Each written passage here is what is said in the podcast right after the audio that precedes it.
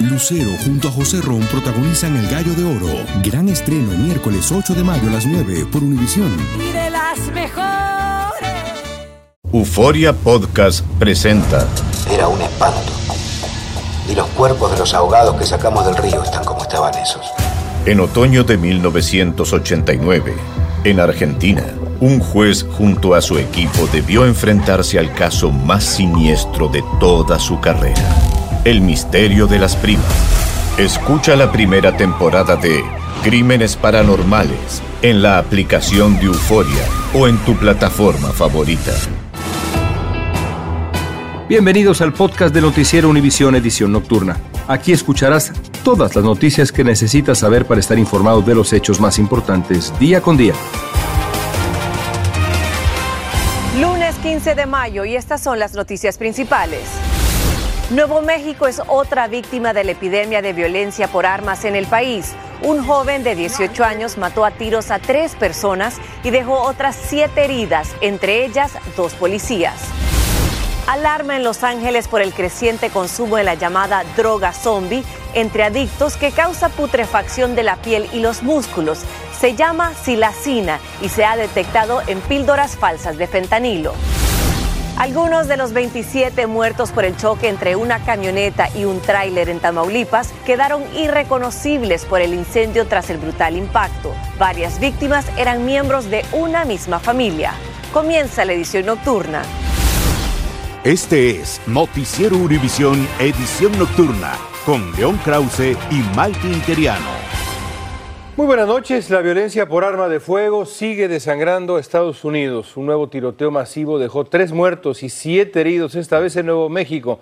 Y como en balaceras anteriores parecidas, el pistolero era un adolescente y terminó muerto por la policía. Así es, León disparó en plena calle de un vecindario residencial, causando horror entre los residentes que huían como podían de las balas. Aún se investiga por qué lo hizo, pero lo cierto es que estas desgracias se van haciendo ya rutina sin una respuesta enérgica de los políticos. Guillermo González nos tiene más. Este video, que aún no ha sido confirmado oficialmente, mostraría el momento en el que el atacante es abatido por la policía tras matar a tiros a por lo menos tres personas y dejar heridas a nueve más, entre ellas dos policías. Todo ocurrió en el pequeño pueblo de Farmington, Nuevo México, poco antes del mediodía. Aproximadamente a las 10 y 57 esta mañana recibimos múltiples llamadas en nuestro centro de despacho acerca de disparos. Los oficiales respondieron y encontraron una escena caótica y un atacante disparando a vecinos del área, dijo el subjefe de la policía.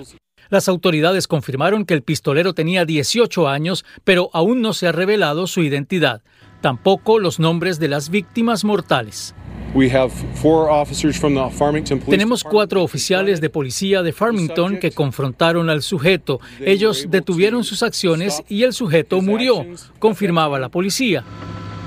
Los dos oficiales heridos fueron atendidos en el Hospital Regional de San Juan y permanecen en condición estable mientras otras de las víctimas también fueron trasladadas a hospitales cercanos. Varias escuelas aledañas al área de la balacera fueron cerradas momentáneamente como medida de precaución, pero pronto fueron reabiertas sin que ninguno de sus estudiantes resultara afectado. Increíble, Guillermo. A esta hora, ¿qué se sabe del tiroteo? ¿Qué lo motivó a esta persona? Maite, es una investigación que sigue plenamente activa y las autoridades aún no han revelado detalles sobre cómo ni qué llevó al agresor a cometer este atentado. La comunidad de Farmington permanece esta noche totalmente consternada con la tragedia. Se trata de una ciudad de alrededor de 50 mil habitantes. Es una pequeña población. Gracias, Guillermo.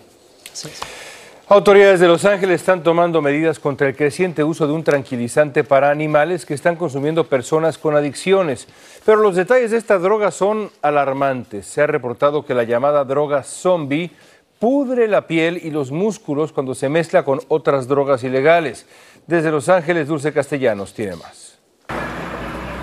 El consumo de sustancias ilícitas es ampliamente visible en las calles de Los Ángeles. Por el humo, esa está bien pequeñita o pues a veces uno no sabe cómo en qué mundo andan ellos. En Skid Row, en el centro de la ciudad, es una escena inevitable para quienes por desgracia han quedado sin hogar como Vanessa Jovel y sus tres pequeños hijos. El dueño pues dijo que iba a derrumbar ahí y todo y pues mi mamá agarró para otro para una casa, le dieron una recámara y pues yo no encontré para dónde agarrarme.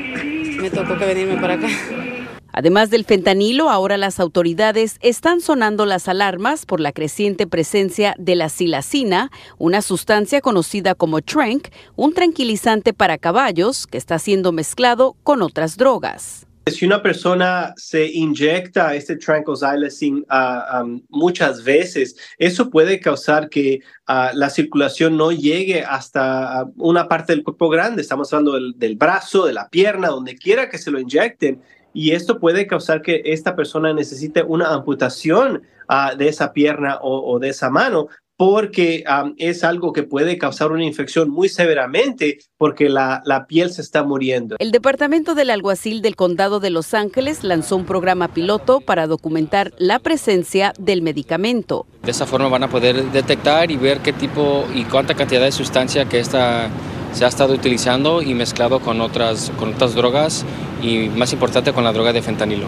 La detección de la silacina recientemente comenzó a ser documentada debido a que es un medicamento legal para el uso en animales. Ahora, Dulce, ¿cuál es otra de las preocupaciones por esta sustancia? León, hay consternación de que el consumo de la silacina resulte en un aumento de sobredosis debido a que la naloxona o Narcan, que revierte los efectos de una sobredosis por opioides como el fentanilo, no funciona por una sobredosis de Trank. Actualmente no existe un medicamento que puede revertir los efectos de la silacina.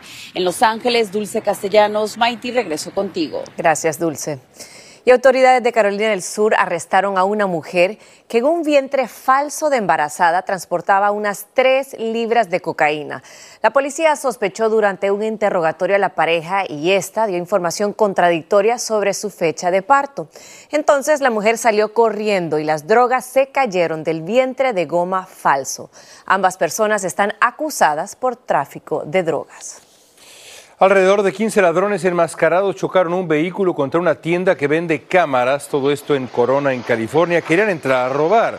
La operación parecía bien coordinada, pero no contaban con que las cajas estaban vacías. Resulta que la tienda había sufrido otros robos y los dueños ya aprendieron a guardarlo de valor en una caja fuerte. La policía dice que tomó huellas dactilares y está buscando a los ladrones. Y en Los Ángeles un delincuente se salió con la suya al asaltar a un vendedor de flores. El sospechoso se aprovechó de la limitación de la víctima que no tiene un brazo porque lo perdió cuando viajaba en el tren La Bestia, el que abordan miles de inmigrantes tratando de llegar a Estados Unidos. Yo estaba pues vendiéndome y me distraje un poco y cuando miré pues él ya llevaba la cubeta y yo pues lo perseguida, me dio coraje y y lo perseguí, lo quise alcanzar, pero no pude. ¿eh? La víctima, el señor Israel, dice que perdió 200 dólares en mercancía con los que esperaba pagar parte de su renta y ahora teme que el ladrón vuelva a robarle. ¿Quién puede hacer eso? Increíble. Bueno. Estás escuchando la edición nocturna de Noticiero Univisión.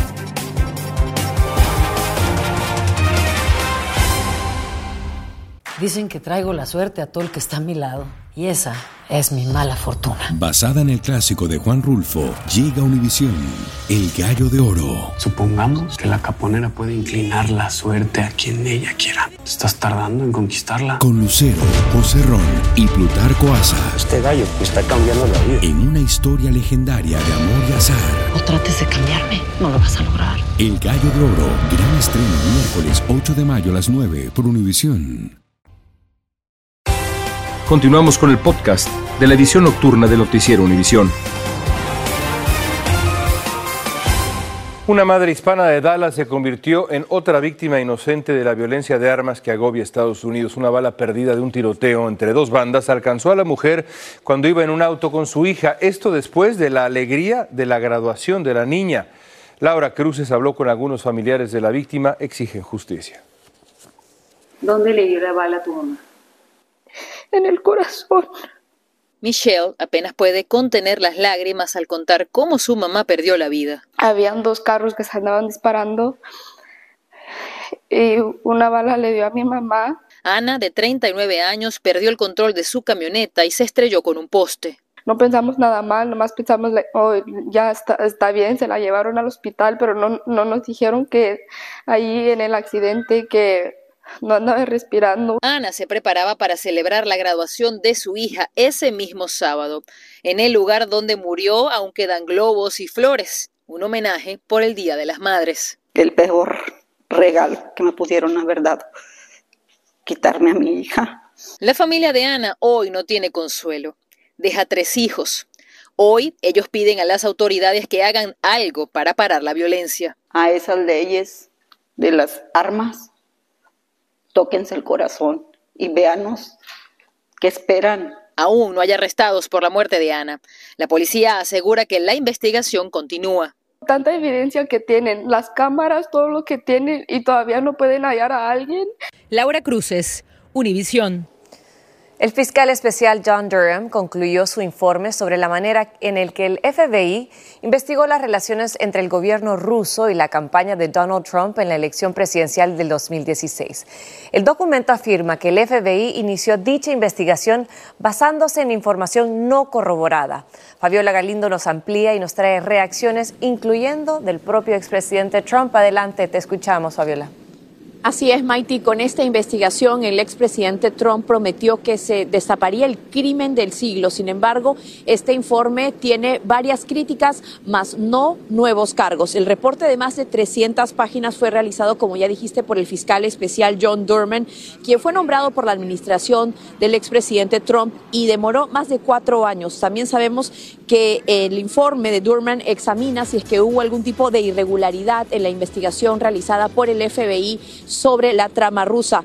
El informe lanza duras críticas contra el FBI y el Departamento de Justicia. Dicen que esta investigación nunca se debió hacer porque se habrían basado en testimonios erróneos y que no tenían base. Ahora bien, el expresidente ha dicho que repite esta idea de que esta investigación sobre la supuesta colusión entre Rusia y la campaña del expresidente no debió ocurrir. Sin embargo, la, el FBI ha enviado un comunicado diciendo que la conducta en 2016 y 2017 que el fiscal especial Durham examinó fue la razón por la cual el liderazgo actual del FBI ya implementó decenas de medidas correctivas que han estado vigentes desde hace rato. Así que estamos viendo un informe que también podría tener impactos políticos, Mighty. Y precisamente eso te iba a preguntar, el, ¿qué impacto puede tener esto a nivel político? Tenemos las elecciones, sabemos que el presidente Trump también tiene varios eh, juicios en puerta. ¿Cómo puede impactar todo esto?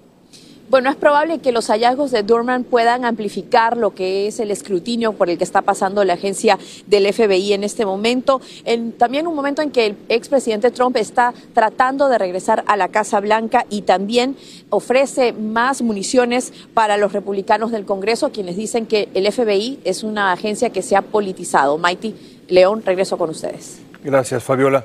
Los pronósticos de una oleada migratoria en la frontera tras el final de título 42 no se están dando. Algunos expertos lo atribuyen a las medidas de la administración Biden de pedir asilo estadounidense en otros países, deportar y sancionar a, los que intenten cruzar la frontera de manera ilegal. Sin embargo, aún hay mucho rechazo de las ciudades para recibir indocumentados y brindarles refugio.